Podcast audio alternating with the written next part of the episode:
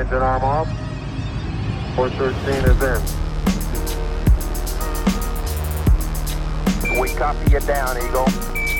Houston, uh, Tranquility Base here. The Eagle has landed. Roger, Twin. Tranquility. We copy you on the ground. You got a bunch of guys about to turn blue. We're breathing again. Thanks a lot. Hablen lo que hablen, sigue siendo un pelao tranquilo. Alright, su nombre es Latin Fresh, Panamá en la casa, soy NK Profeta y esto es Tenis que dejan huella.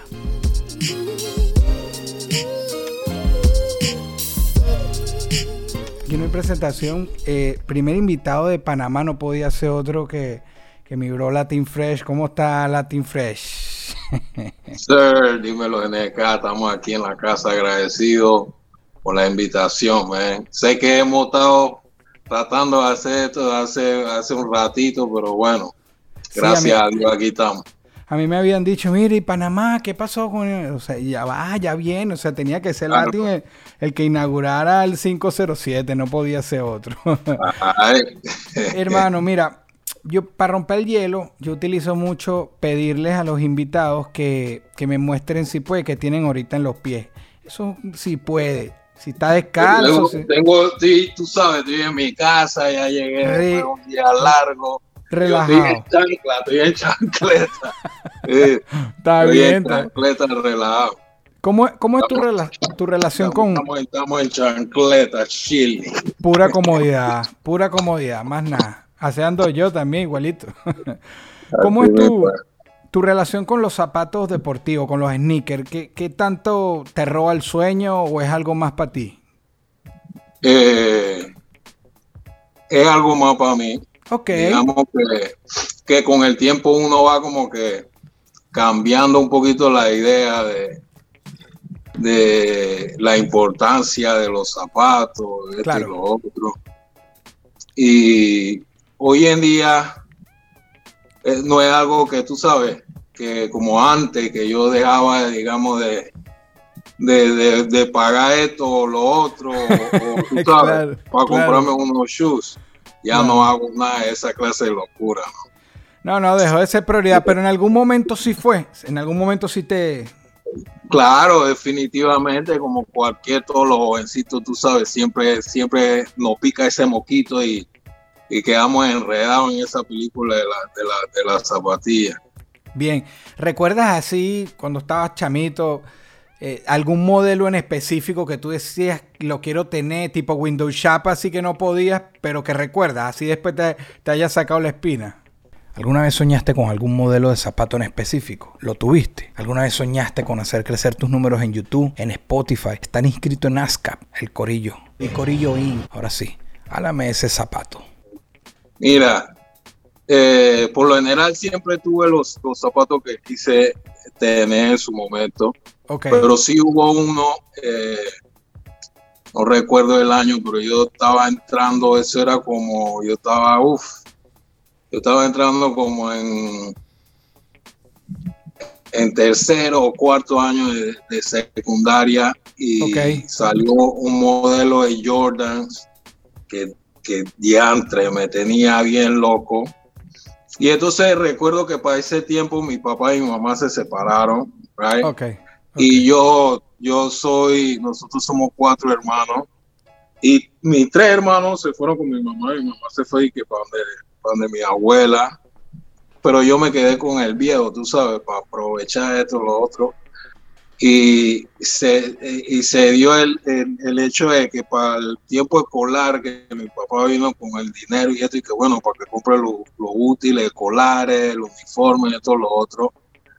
Y yo le pedí que me comprara esas zapatillas. El más me dio la, plata para comprar las zapatillas. Ok, ok. Pero yo me voy con mi vieja para pa, hacer la compra y esto y lo otro. Y cuando yo voy a pagar, eh, los zapatos, mi vida le entró como un ataque de, tú sabes, mi vida, no, ¿cómo tú puedes hacer esto?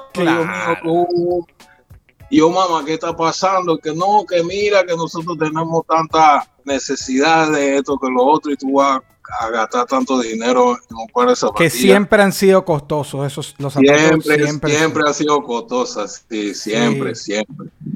Y Dios y Dios y me convenció y tú sabes, decidí de, de comprarme los zapatos, pero realmente no me acuerdo exactamente el modelo. Ok, pero eran Jordan. Sí, eran Jordan. Tú sabes, nunca he sido realmente fanático a ese nivel de las zapatillas, de saberme los nombres, esto lo otro, pero obviamente sí reconozco cuáles son las que, las que son clásicas y también en términos de calidad de todo lo otro. Completamente. No, no, estoy de acuerdo con, con todas las visiones. Y, y, es lo que tú decías también en principio, o sea, cambian las prioridades. Uno estaba dispuesto a gastarse eso en otra época y ahorita los biles, las cosas, ah, ¿sabes? y, un poco de conciencia, porque mira tú, o sea, tu mamá las necesidades y tal, y tú ibas a dejarlo todo en una Jordan, pero uno en esa época, uno, ¿qué va a estar pensando? Así mismo, imagínate. No, yo hice un berrinche, tú sabes, me fui para la casa, pero bueno. Bien, bien. Bueno, hermano, pasando ya y, dejando eso que fue como el tema de entrada, conversemos. Bien. All right, all right, all right. Yo quiero viajar para esos años 90. Yo te voy a decir cómo conozco yo a Latin Fresh. En Venezuela había un canal que se llama Puma TV, que es del, era del reconocido artista venezolano José Luis Rodríguez. Él fundó un canal allá de música, como un MTV venezolano. Ok. Y yo estoy viendo Puma TV y veo, te voy a decir bien franco, veo una, una versión de Will Smith del príncipe del rap, pero en español, literal, en español, no traducido. Yo, o sea, la primera impresión que me dio fue como un choque, porque tu aspecto totalmente para mí era para que cantaras en inglés. Incluso yo, yo te lo dije cuando, cuando hicimos nuestro tema, te dije, yo siempre pensaba que, o sea, uno te ve a ti y parece que vas a hablar en inglés, que eres, que eres de aquí, pues, que eres un moreno de aquí. Entonces, cuando yo veo, y fue con pelado tranquilo. 9, año 95, 96, por allá. Y yo, o sea, no podía creerlo, la, la, actitud, el ese video pelado tranquilo. ¿Dónde se grabó? Eso se hizo aquí en la ciudad de Winwood. aquí en Miami. Sí, señor. Eso se hizo aquí en Winwood. Y, y, lo que se veía, eh, la gente que andaba por ahí, el chino donde compra, eh, era gente real, ¿verdad? Todo, fue espontáneo, toda la gente participó, eh, así, no fue nadie que preparado. Ajá, la único que hubo, incluso que tuve que hay una patrulla de policía, la patrulla sí, claro. como teníamos la calle cerrada, esto, lo otro, pero no, no nos hicieron problema, de hecho le, pedí, le pedimos que que tú sabes que participaran así esto y lo otro y los manes dieron cuero y, y todo, eh, todo salió así. Esa intervención de la policía fue real. Fue real, 100%. Eh, con razón actúan también, porque estaba pasando en serio. Sí, solo tengo una anécdota de eso, que en, en, un momento en que yo iba en el auto con, con los demás, los morenos, los negros. Sí. Y entonces yo como para darle, para darle como un toque de realidad al asunto. Obviamente la cámara no estaba filmando el, el, el, tiro era como de Leo y no, no se estaba escuchando nada de lo que está diciendo ni nada. Pero yo empiezo de que yo, what's up, dicen that, y yo, entonces ya los manes empezaron como que a cambiar su cara, tú sabes. Pero ellos no, es delicado. Pero ellos no te ven de ellos. No, porque ya ese, esa es la primera impresión, como tú mismo mencionaste, pero es como aquí. Aquí, si yo no hablo, si yo no abro mi boca, todo el mundo piensa que yo soy incluso de Nueva York, ni siquiera de que negro, si no me dicen, no, este man neoyorquino. Sí, muy neoyorquino. ¿Me entiendes? Y, pero ya de una vez, cuando ya empieza la interacción, ya la gente sabe que uno es, latino. Y entonces eso siempre ha sido una, una, una, tiene su pro y su contra, ¿verdad? Los pros son precisamente eso, que como que me mezclo, tú sabes, entre la, la, la, comunidad, la gente. Claro, claro. Y a contra es precisamente que, tú sabes, soy latino y, y, tengo como quien dice las dos las dos características más complicadas para un inmigrante, que es ser latino y ser negro, ¿no entiendes? Entonces eran dos cosas que siempre, eh, chocaban, ¿no? O sea, ese día, cuando pasó eso, sí les viste, entonces como que las caras como que, hey. Ya lo mané, como que, me dio risa más. Así, no, así, no, así tú me entiendes, ese fue el mensaje como que, hey, córtala, córtala. Sí, sin embargo, la y, yo, y yo, me, yo me di cuenta, entonces yo la, la, bajé y para hablarte claro, la, la tomamos por. Y no hubo problema ni nada así.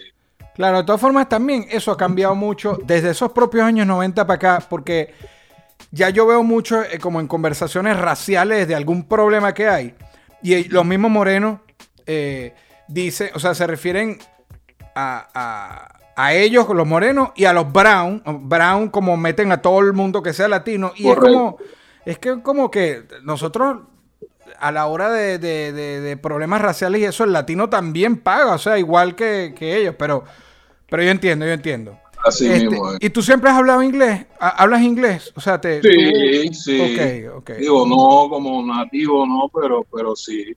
No, no, porque digo, en ese video... E, desde la escuela, es que digo porque en ese video se veía que ellos no hablaban español. Es más, yo, yo se veía que era un video afuera, pero yo no, nunca me imaginé que era en Miami.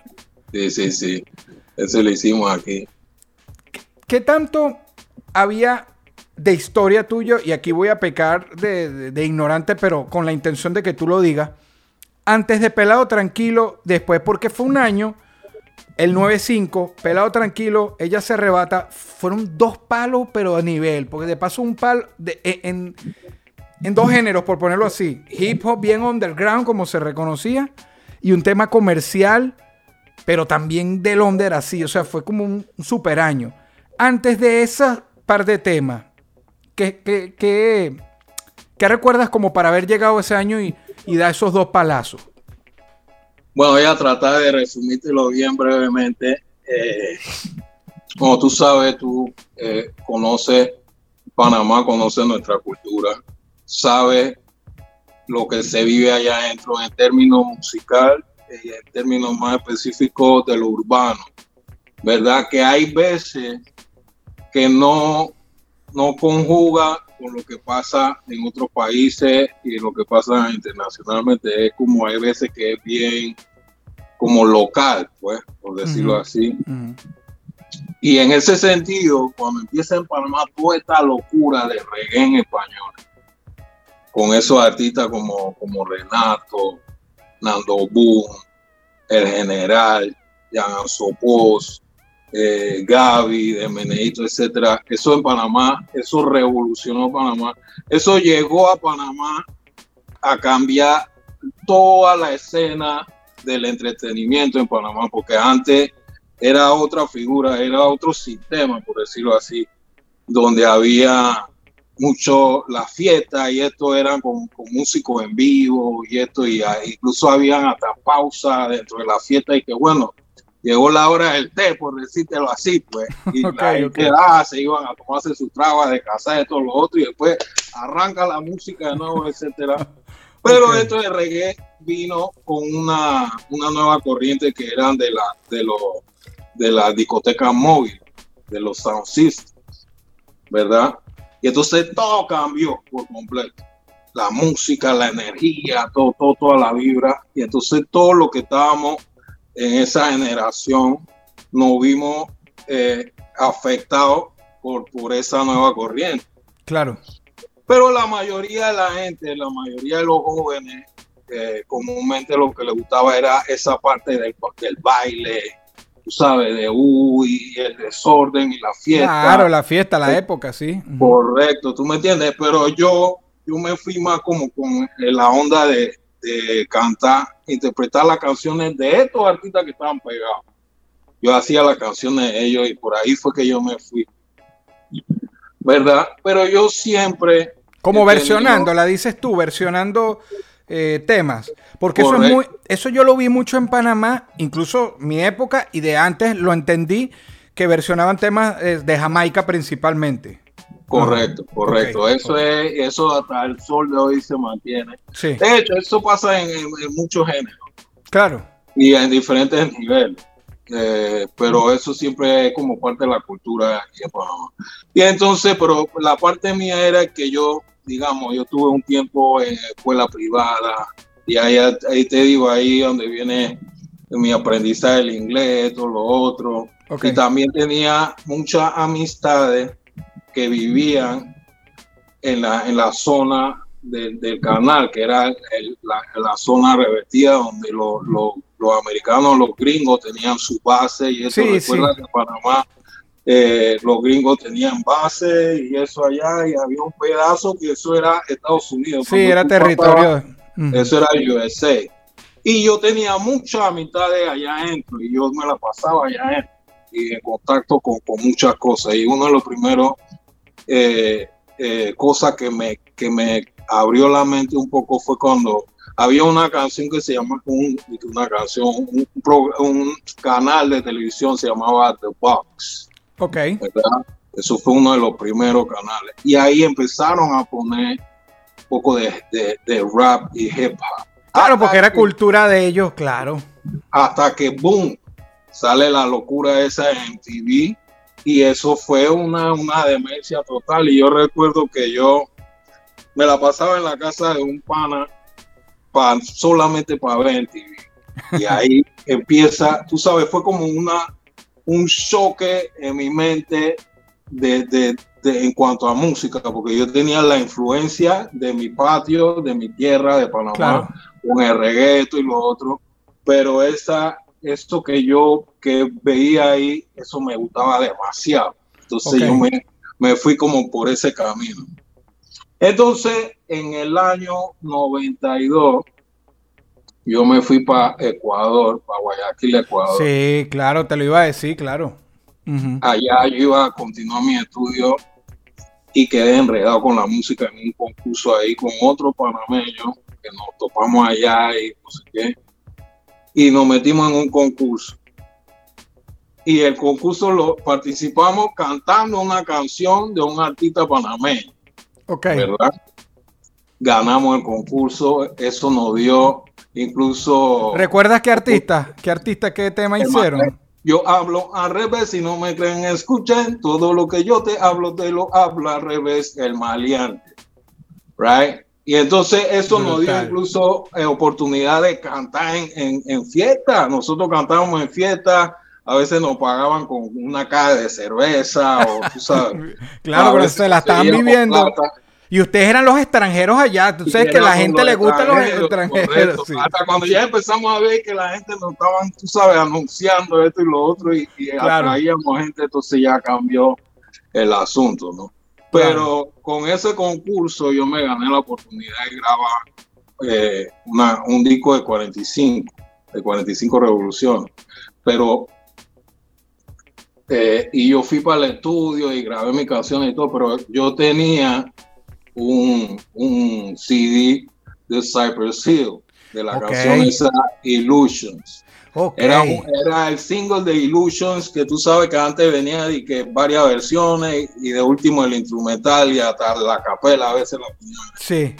Y entonces yo agarré ese instrumental y así como bien lo mencionaste, tranquilo, pelado tranquilo nace de, de, de Fresh Prince de Bel Air y, de, y de cosas que yo estaba viendo eh, para ese tiempo y que Boys in the Hood y, tú sabes, películas y esto y Boys on the Hood cuando estás comiendo cereal que te paras ahí en la mañana. Y entonces yo lo que hice fue un collage. Ok, bien. Lo que, lo, lo, lo que yo digo que es lo más curioso de esa canción es cómo traer todo eso a la escena latina, ¿me entiendes? En español. Y cuando estoy grabando mis canciones, que era el premio del concurso, nos quedó mucho tiempo de estudio libre porque grabé rápido. Y yo le pedí permiso al productor, yo, hey, tengo esto así, por favor, déjame, a ver si me da, de que dale grabo. Y yo grabé la canción. Eh, me la dieron en un DAT, ¿verdad? En un, en un, en un cassette DAT yo después tuve que ir a otro estudio para, para que me copiaran. Ok. Para tener dos por lo menos. Increíble. o sea, primero la tenías ahí nada más, no había más. Era, ese era el único máster, tú sabes. Por favor, aquí, aquí hagan una pausa, denle pausa aquí, vayan a ver pelado tranquilo y luego regresan y siguen aquí. por favor. Y entonces, cuando voy a Panamá, bam, bam, bam, di, doy, doy, yo tenía un pana que ya estaba entrando en la escena de la música, era Toby King. Ok. Y Toby King me, me fue introduciendo, pues, boom, llevando esto, lo otro hasta que llegó a, a, una de las emisoras, la emisora más pegada de Panamá, que era Fabulosa Estéreo, ¿verdad? Y ahí me, entiende, me atiende este DJ que se llama Delano Monder. El man va, me atendió bien, esto, lo otro, escuchó la canción, le gustó y que, dale, está cool, déjalo aquí, que eso, eso lo, vamos, lo vamos a programar. Pero yo me quedé un par de días y nunca escuché la canción. El día anterior de, de volver a, a viajar a Ecuador, me fui para la otra emisora que era Super Q. Como la y competencia, como la competencia. Era la competencia. y en ese Super Q me atiende Ronnie Clark, que es el chombo. Y el man escucha, escucha la canción y se queda como, diablo, esta vaina que es, no había escuchado nunca algo así, especialmente aquí en Panamá. Man, y que, y que tú no me puedes dar yo, ese es el único caso que yo tengo tienen que copiarlo. Y entonces el man, el man lo copió y el man se queda y queda, yo voy a poner esa canción. Cuando yo me regreso a Ecuador, a los tres días me llama mi hermano y que, brother, tu canción la tienen explotar en la radio, es una locura. O sea que fue el chombo. El chombo. El chombo fue el que empezó a sonar tranquilo en Panamá. Ese fue y el, el que empezó tu revolución, porque fue tu revolución. Así mismo. Okay. Así mismo. Y después eh, inmediatamente del Amomón, del de Fabuloso Estéreo, sí. dice, diablo, yo tengo esta, si este me lo trajeron. Y él empezó a sonar también, entonces ya la cosa explotó más. A, a ti te sirvió, te sirvió más así. El primero la, la dejó ahí, el chombo la explota y ¡epa! Y empezó como ah. una competencia y sonaste más.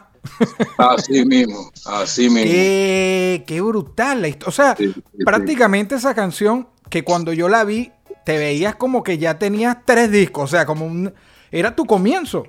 Era básicamente... Sí, básicamente era o sea, ya habías, ya habías hecho otras cosas. ¿no? Yo tenía un proceso, yo, yo, eh, yo cantaba básicamente en todos los eventos que había en el, en el colegio. Siempre bueno, pero fue, fue un, un, comienzo profesional, digamos. De, de, Ajá, de... correcto, okay, correcto. Okay. Entonces, un buen día, eh, yo voy, regreso a Panamá eh, y llevaba un, un, proyecto ecuatoriano que se llamaba Tranza, que era un, un, grupo como de rock que hacía más o menos así como Maná. Okay. Me gustaba mucho eh, la música de ellos y los, los manes se hicieron panitas, pues.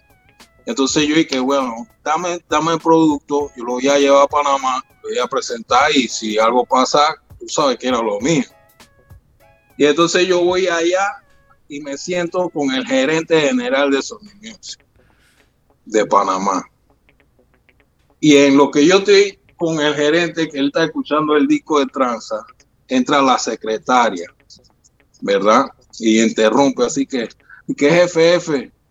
Ahí está la canción sonando en la radio, ahí está la canción sonando en la radio. Y el man dice, un momento, pan, quitó el CD, puso la radio, y cuando está la radio, lo que está sonando es el pelado tranquilo. Y yo, y el man dice, coño, que está buena, loco eso suena eh, que americano, esto, lo otro. Y que yo no lo podía creer y que usted sabe que, que está cantando ahí soy yo. Man, que no te creo. Yo sí, ese mismo soy yo. De película. Coño, Esa reunión fue trayendo, de película. Y que tú me estás trayendo algo de alguien más y nosotros te estamos buscando a ti. Quita eso ahí. Y ahí empezó la negociación, el proceso para la firma con Sony Music en ese mismo, eh, en ese mismo tiempo, tú sabes cómo son las cosas en Panamá, que se daban estos CD de varios artistas, como el cuento de la cripta. Claro, claro, y, y, metían varios singles de varios artistas. y eso, eso era básicamente, cada emisora tenía su, su, su marca, su proyecto, su, su CD, pues. Claro. Y entonces, Fabulosa tenía este nuevo proyecto que se llamaba Overload, con, con DJ Pablito y me llamaron a participar. Ahora, cuando yo estoy tratando de grabar, no me, no, eh, el reggae se me hacía como muy rápido. la pista de rap. Y tú sabes, como el rap, tú a veces te, te, te acuestas en la pista, claro. te, atrasas un poquito. O sea, eso no, no, al oído no, no se oye mal, pues. Al contrario, eso a veces incluso te ayuda. Pero en el reggae no, tú tienes que estar más en, beat, en, en time. Y yo me quedaba, y Pablito, y que, brother, yo no sé cómo tú vas a hacer, eso tiene que salir porque me gusta la canción.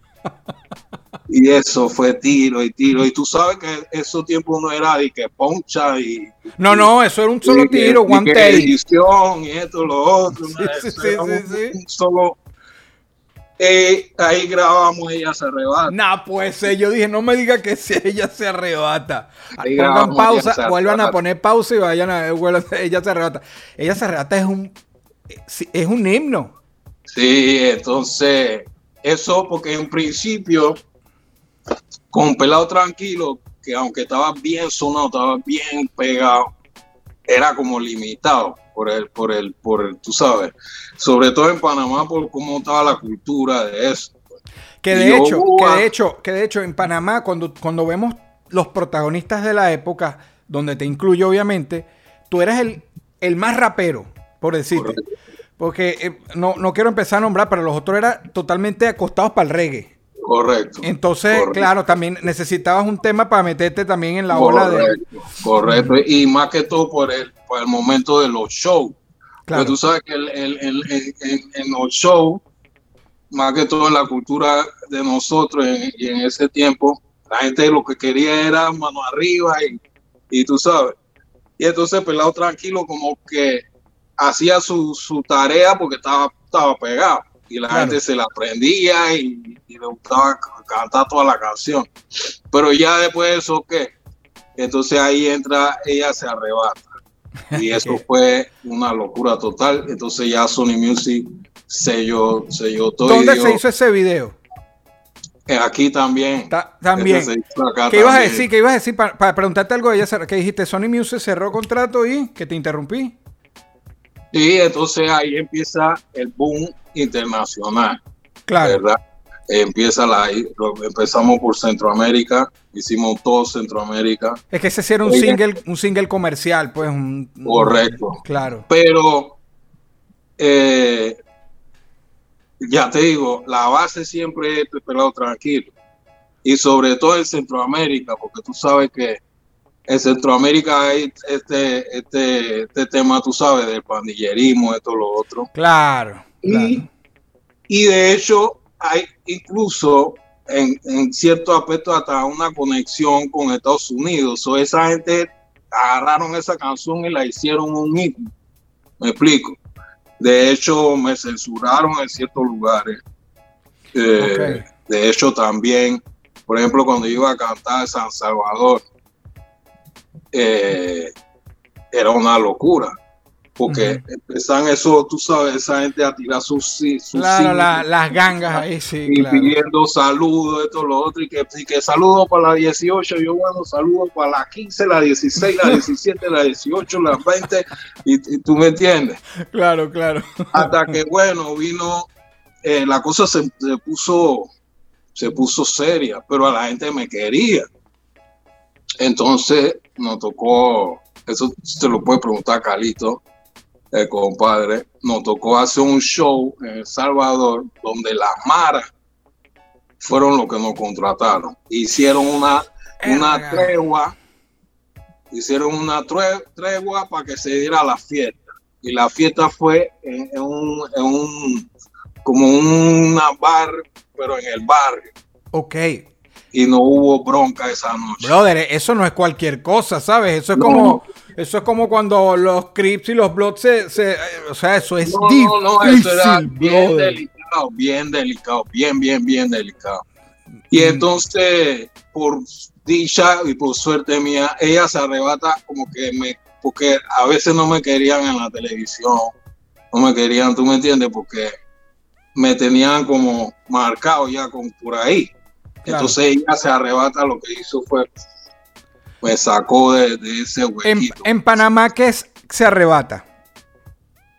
ella se arrebata es que se, se vuelve loca. claro, que enloquece y va a pelear, a rumbear. No, no, eh, yo lo sé, yo vivía allá, pero es para que lo diga ti, porque en, en, mi país se arrebata es arrebatarse. Así eh, fumar. No, y de hecho, eh, eh, en Puerto Rico también se pegó, pero por, por, ese, por esa curiosidad, por ese detallito. Claro, ellos andaban todo el tiempo que ella se arrebata.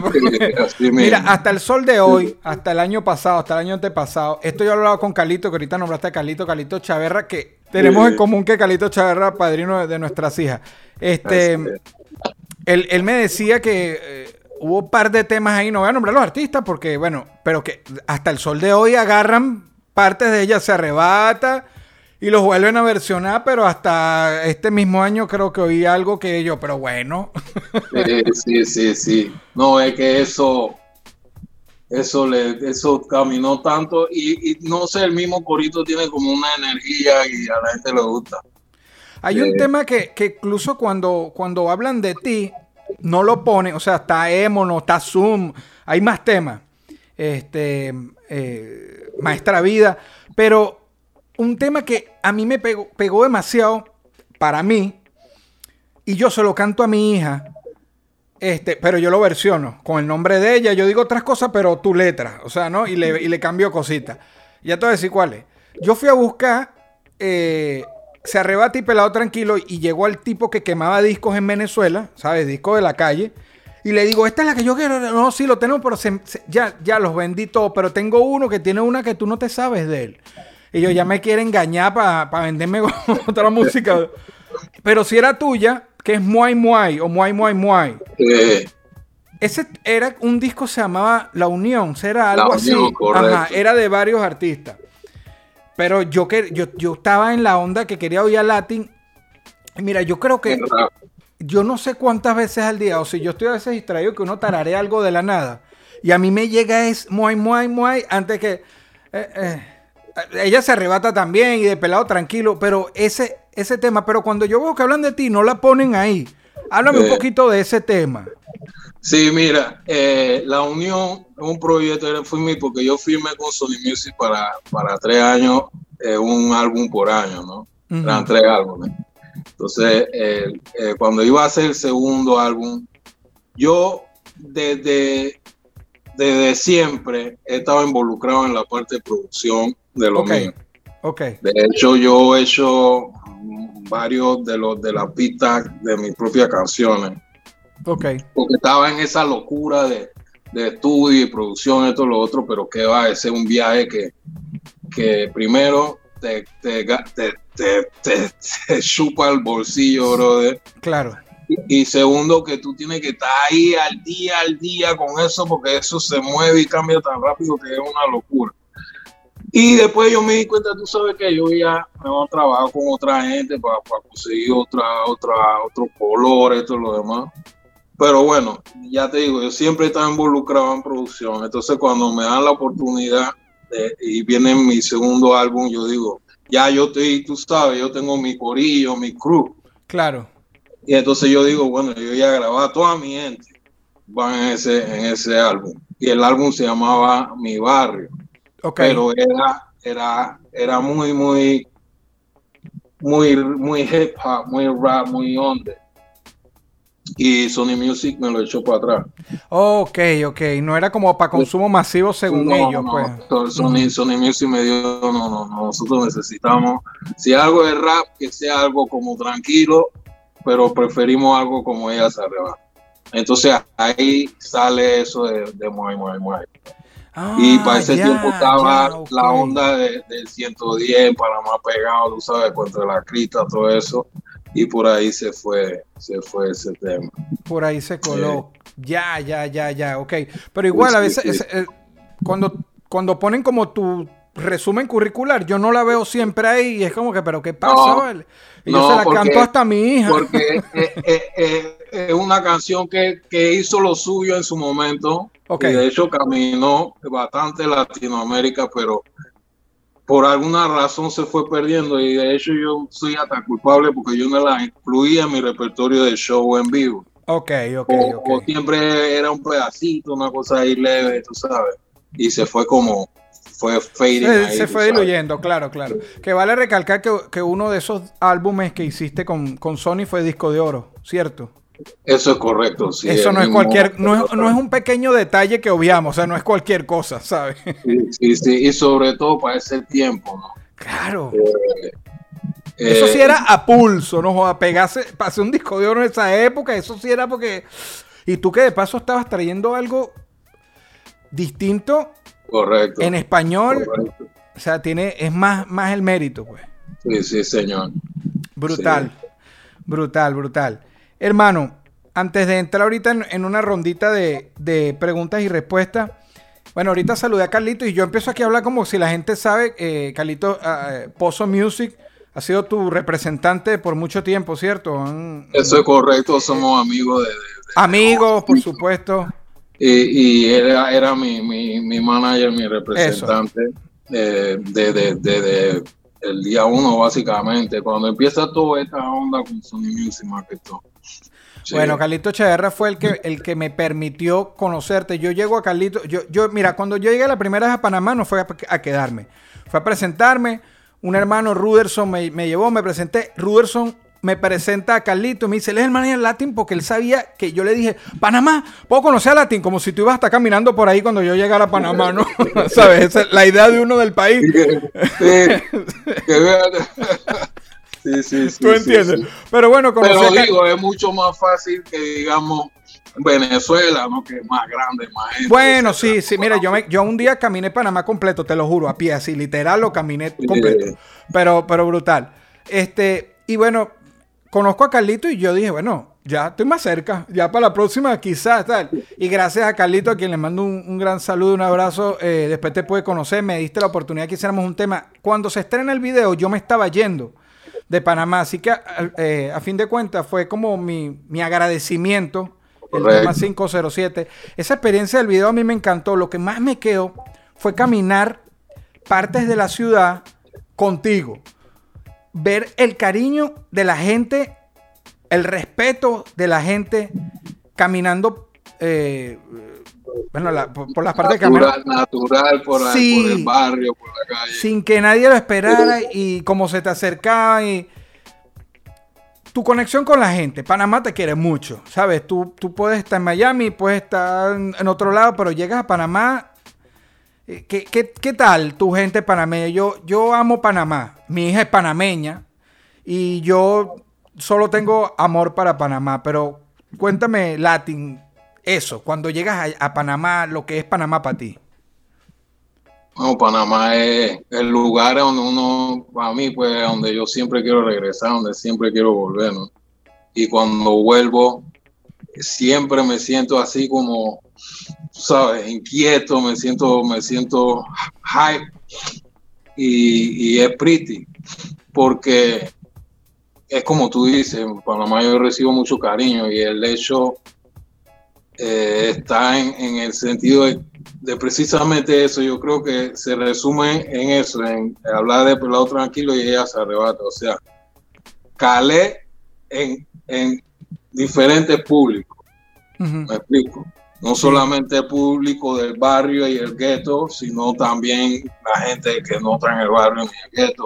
Y no solo eso, sino los, niños como gente ya más adulta, esto, lo otro. O sea, el, trabajo mío eh, se, se, dio a conocer en, en, en, varios niveles en Panamá. ¿no? Entonces me reconocían eh, eh, fácilmente. Ya te digo, a mí me ha tocado, por ejemplo, en Costa Rica, me ha tocado cantar, digamos, en el 15 años de una, de una niña. Okay. Y después pasan los años y esa misma niña se convirtió en mujer y se casó y me, me contrató para su boda. ¡Qué loco! Y, y, me ha, en Panamá me ha tocado cantar para una boda, un matrimonio, y después cantar en, en, en, en, el cumpleaños de, de, de, la, de los del, del hijo. De los hijos. Es que tú has surfeado genera o sea, generacionalmente, tú has pasado. Y, y eso, eso no es fácil de verlo. Porque yo estando ahí en Panamá, cuando yo voy la primera vez, el, el, público de Panamá es difícil con alguien de afuera. O sea, tiene que estar muy pegado. Pero a mí era como que a mí eh, estaba más preocupado el que me llevó que yo. Como yo no los conocía, yo solo la estaba pasando bien. Y yo, antes de despedirme, canté un pedacito de pelado tranquilo y me la corearon. Y yo no te conocía, ¿no? Pero era porque yo quería vivir la experiencia panameña y hablarles del artista de Panamá que me gustaba. Pero ahí yo vi muchas generaciones, o sea, había gente joven que fue a ver un show de hip hop y cantó Pelado Tranquilo. Y eso lo aprenden porque eh, tienen el deseo, porque Pelado Tranquilo fue el 95, esos niños, eh, esos niños no habían ni nacido. Tú has surfeado de generación en generación. Eso, eso es correcto y eso es, eh, es, lo que hace que, tú sabes, la gente me dé su cariño, ¿no? Y, eso para mí es el más grande premio que yo he recibido, no, no, es, no tú me entiendes, no, como por ejemplo están los Latin Grammy, esto, lo otro, y esos son, tú sabes, como las visiones que uno como artista siempre tiene. Pero yo creo que al final lo que, lo que verdaderamente pesa es eso, el, el cariño de la gente y el respeto, incluso de los mismos eh, autores de la escena, que son demás artistas, los demás, tú sabes, raperos, y, y, eso para mí eso es invaluable. Sí. Y eso para mí es bien, bien, bien bien importante.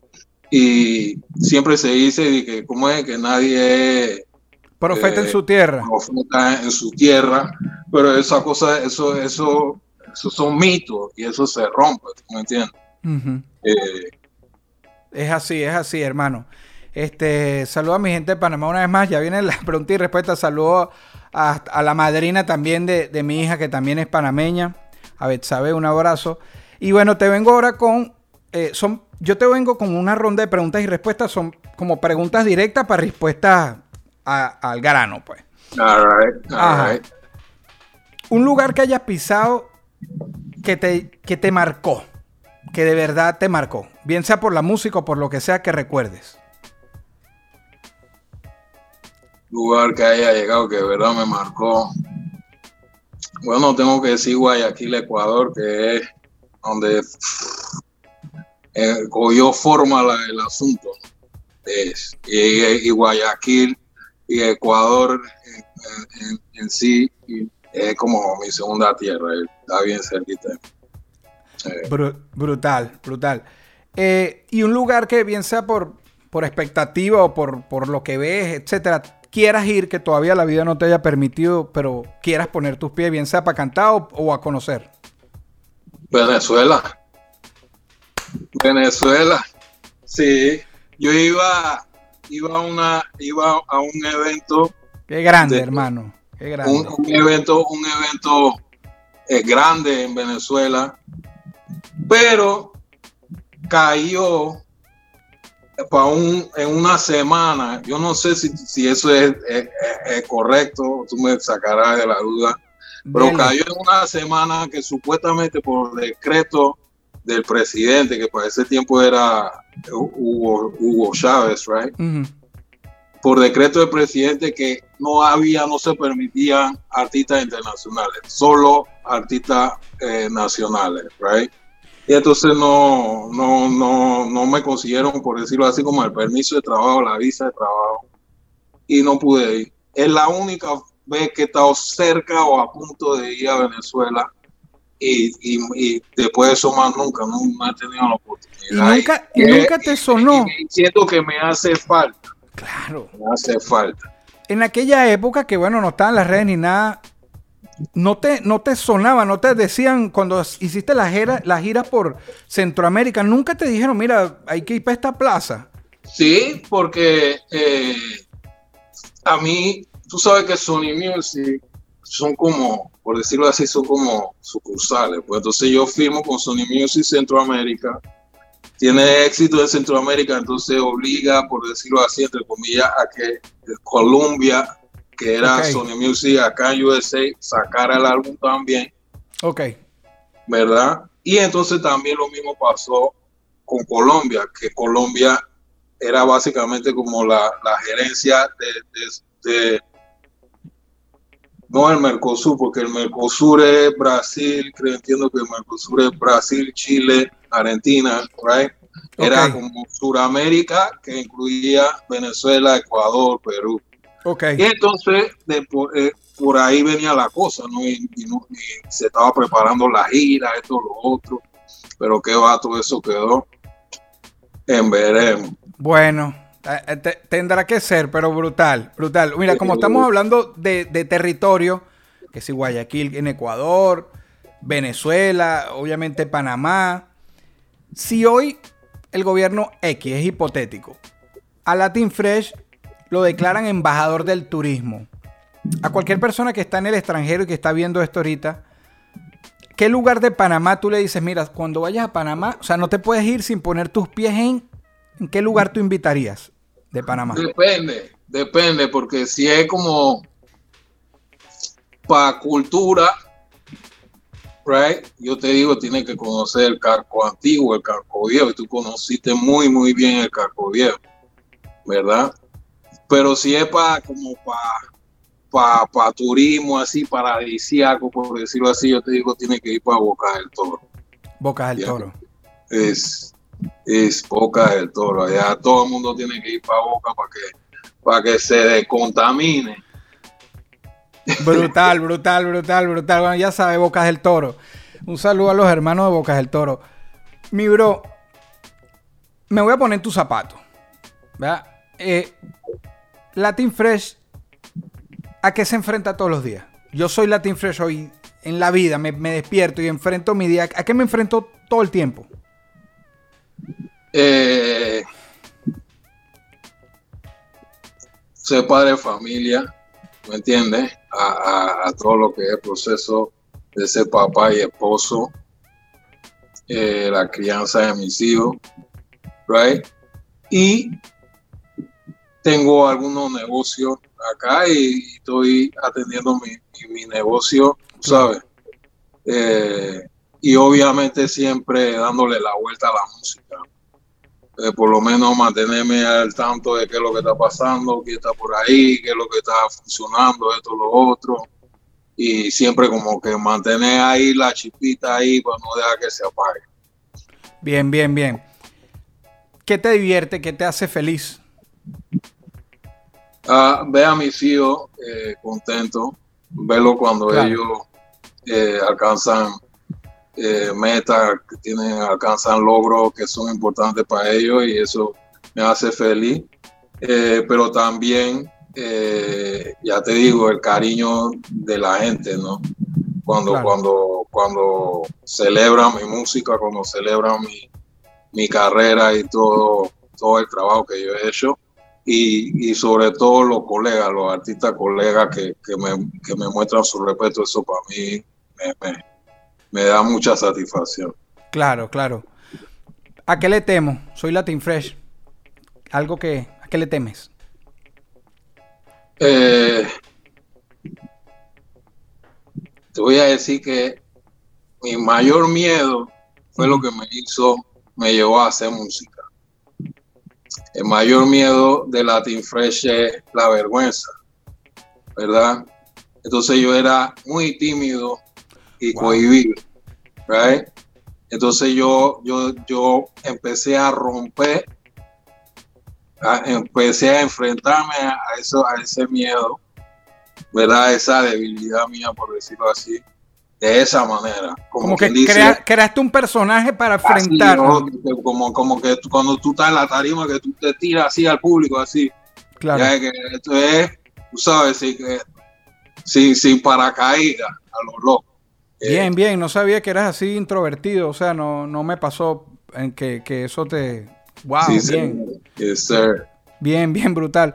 Una metida de pata que recuerdes, bro, a lo mejor en algún show o en algo, uno siempre mete la pata, pero que algo que recuerdes que... Ah, hubo... pero no sé si una metida de pata. Obviamente, muchas veces. Claro, todos los días. eh, pero hay una anécdota que no me canso de contarla. Okay. Era un show, estaba en la, semana universitaria en Costa Rica, un, escenario grande, de hecho fui con músicos en vivo. Y entonces yo estoy haciendo mi show y está la gente pariciando, y tú sabes, todo está chévere. Y están estas, eran como tres chicas, que eran las que estaban ahí pegadas a la, tarima y empiezan esas chicas. Perro, sucio, arrastrado, esto y lo otro. Yo, y yo cantando, pero yo estoy oyendo y eso me está afectando, ¿tú me entiendes? Porque dije, claro, que, claro. me están, ¿qué, qué, qué es lo que está pasando aquí? Cuando yo voy y pregunto, se acaba el show, esto lo otro, obviamente, tú sabes, vienen allá le pasar la tarima. Yo que, ¿cómo así que perro sucio arrastrado? Y la Yali que no, no, no, es que esos son como piropos. ¿verdad? Ah, Entonces, como que la estás, la estás partiendo, como pues. tú sabes, como papi chulo, tú sabes. Eh, una, una onda así. Y entonces yo, "Ra, no lo puedo creer, serio. Yo, mira, yo, que yo estaba a toque, ya yo iba a, dedicar a, a soltar el micrófono. Ya te iba a decir, mira, párame la música ahí, me saque. Y bueno, para pa, pa, pa cortarte el cuento, obviamente me llevo a una de las chicas para el hotel. Y cuando yo estoy en la locura, y, ahí, y ahí yo empiezo con la misma, yo, perra, sucia, arrastra. La Yélica, no, no, no, no. Al Eso- revés, no. un Al revés, no. Al revés, un insulto tal cual. Yo, diablo, qué locura. Y me quedé con esa. No, bueno, eso, Y- eso- y esa no la vi venir. Que, que hay gente que se, que, que se enteró, pues, y siempre me vacilan con esa vaina. Claro, bien. Eh, no, no, no me imaginé ese final, pero bien, bien, bien. Mira, hermano, te- tenemos una máquina del tiempo solo para ir para el pasado. Bien, puede ser dentro de tu propio tiempo o mucho más allá en otra época. ¿A dónde te gustaría ir con todo lo que sabes hoy? No te vas a ir a quedar, pero que pudieras ir y ver en el pasado. Uf, esa está dura. Esa está dura en el Diablo. Yo creo que, que yo tengo fascinación por cosas que pasaron antes que yo naciera, Ok. pero no tan, tan, tan, tan atrás, ¿no? Pero digamos como los años 60, por ahí, eh, ¿verdad? Yo me gustaría haber vivido esa experiencia de, que, de los hippies, y tú sabes, y esa locura de que Woodstock, y, y- y ese, esa, locu- esa onda me hubiera gustado. Te irías para un gusto y ahí vas a ver un viaje de gente el mismo Y día. ahí va, va a vivirla completa, así mismo. y- Y, llega, y llegas tú sucio, arrastrado. corre la sucia, corre la... Bien, bien, hermano, brutal. Este, mi bro, eh, te voy a nombrar, yo aquí nombro o perso- personajes, pero en este caso eh, te voy a nombrar canciones. Te voy a nombrar tres y me gustaría que me dijeras en una palabra qué significan esas tres canciones para ti. La primera, como te la, advertí, la vi venir, te la advertí, es Muay Muay, en una palabra. Muay Muay Muay. Ah, eso fue como, en una palabra, eh, un intento. Un intento. Bien, bien. Eso fue un intento. Bien. Ella se arrebata. Um, pasaporte. Pelado, tranquilo. Ya pelado tranquilo, ese es mi bebé. Ese bebé. Bien, bien, bien, hermano. Mira, quiero oír tu, tu top 5, tu tóxico de artistas que te inspiraron. Quisiera oír que me digas 5, pueden ser más, pero 5 que tú digas, mira, me inspiraron estos 5. Empiezo con Rubén Blades. Um, tengo que hablar de, bueno, de, lo que nos toca, que tú sabes, Biggie, Jay-Z, right? Um, pero volviendo a la escena latina, eh, hay un grupo de rock, eh, este grupo de rock argentino, Soda. Soda Stereo. Soda Stereo. Es, Bueno, te llevas 4 y es bien variado. O sea, nombraste a Biggie, a Jay-Z, a Rubén Blades y a. Ya. El Siri, el Siri sí es abusador. me escuchó hablando. Eh. Me escuchó Siri hablando y, que no escuchó. Eh. Ajá, no, hizo, y, hizo estéreo. Eh, eh, Boom, ¿verdad? Artista nacional eh, panameño de, la escena de nosotros, que, claro. obviamente fue una gran inspiración para mí. Brutal, brutal, bien variado y, y brutal. ¿Tú tienes alguna relación más allá de laboral, algo con, con Rubén? Bueno, Rubén como si fuera amigo mío, con, Rubén Blades, Rubén. Sí, no, con Rubén. no, sí, no, con Rubén. Rubén, eh, el manager de Rubén, para el tiempo cuando estaba firmando con Sony Music, tenía una relación bien cercana con Pacho Brahim, que era el gerente general. Entonces yo eh, lo conozco a ellos desde ese tiempo. De hecho, Rubén eh, me dio como quien dice la patadita, tú sabes, la suerte, el man se sentó conmigo, Me, me, dio mucho consejo, ¿verdad? Y después de eso, no, obviamente nos hemos encontrado en muchos eventos, cosas así. cuando hiciste, cuando hiciste Maestra Vida, no se la mandaste o algo, no sé. Con Rubén, eh, Rubén me ve y él me saluda por mi nombre. Es como que tú sabes, como un loquito por ahí. De hecho, tú sabes que yo participé en la película esta de Hands of Stone, que es la vida de, claro. Roberto Durán. Y ahí estaba Rubén. Y, compartimos mucho en, backstage y tú sabes, hablamos de todo un poco. Y yo le comenté de la, porque yo he hecho como cuatro canciones de Rubén Blake. ¿Verdad? Y yo le estaba comentando todo eso y esto con lo otro. Pero todo quedó hasta ahí. Sí, sí, de hecho, se me había pasado hablar de la película ahorita cuando estábamos conversando. Una película que nos fusiona muy bien como panameños y venezolanos, ¿sabes? Esa experiencia. Robert De Niro, Osher, eh, por Venezuela, Edgar Ramírez. Bueno, imagínate, interpretando a Manuel Piedra Durán. También estuvo el vudú, rapero venezolano. Háblame de Robert De Niro. ¿Pudiste conocerlo?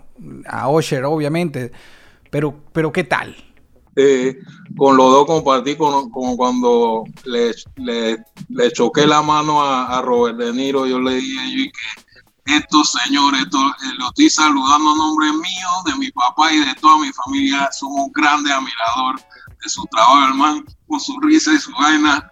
Pero hasta ahí, ese era el número, el número uno porque así lo, lo llaman cuando viene la escena y eso, y que tráigame al número uno, o tráigame al número dos, y el número dos era Osher. Con Osher también, eh, la misma gente de la película sabían que tenían que hacer un, un tú sabes, un encuentro entre Osher y yo.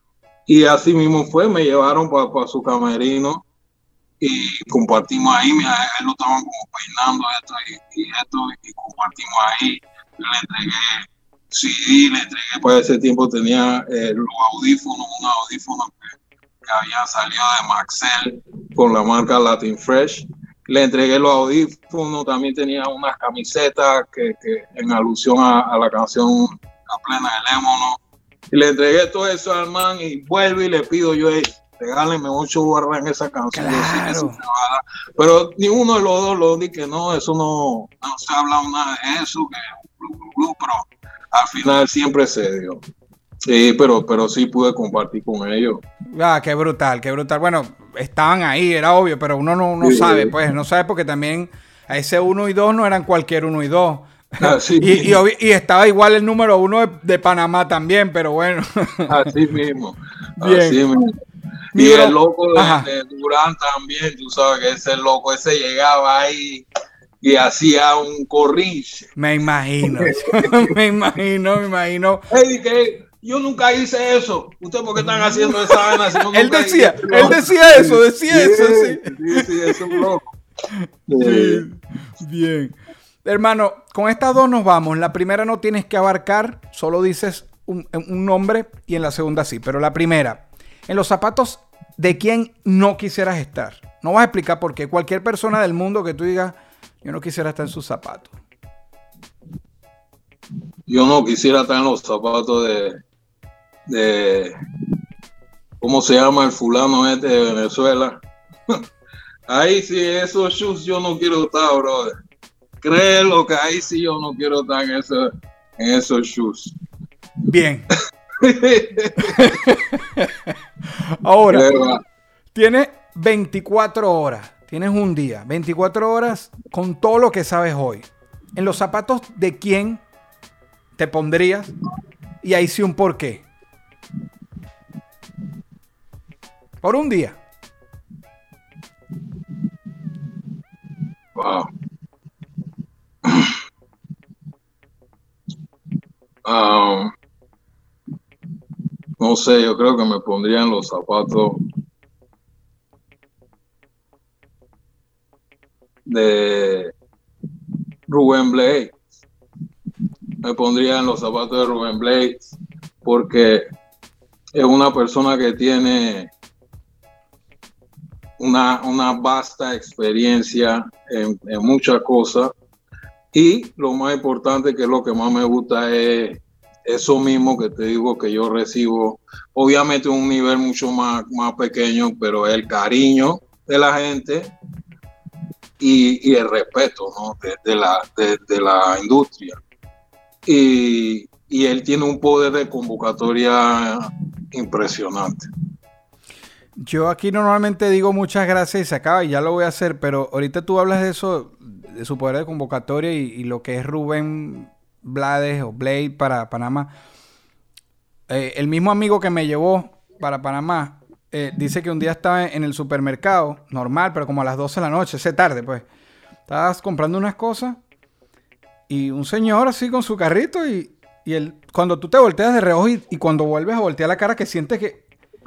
Y él dice, yo me volteé y era Rubén. Entonces eh, Rubén se voltea y lo ve y él dice, yo estaba blanco. Él, me puse pálido, pues. Y él, dice, Rubén volteó y me vio pálido y dijo, sí, soy yo. le dijo solamente, sí, soy yo. Le dio la mano, se saludaron chévere y siguieron comprando. Pero Rubén solo, sin una escolta, tranquilo en la noche, en el mismo mercado que va la gente haciendo su mercado. Y, y, esa, eso, es ese extra que hace que la gente lo quiera tanto, pues. Sí, y, y es bien, bien difícil, incluso en un lugar donde haya mucha gente, que tú veas como la locura gente encima de él y ah, que, la foto, que el autógrafo, que eso, eso, pero eso sí, el cariño, el respeto, la gente, todo el mundo sonriente, tú sabes. Eh, sí, señor. Muchas gracias. Esto fue una producción, fue una de producción El Corillo In, distribución digital, campañas y crecimiento en YouTube y Spotify. Te inscribimos en Nazca, trabajo con ellos. Escríbenos, elcorilloin.com. DJ Pijama, producción ejecutiva. Y para cerrar, este servidor, NK Profeta Wonder Family, porque lo que importa de la huella es quien la dejó.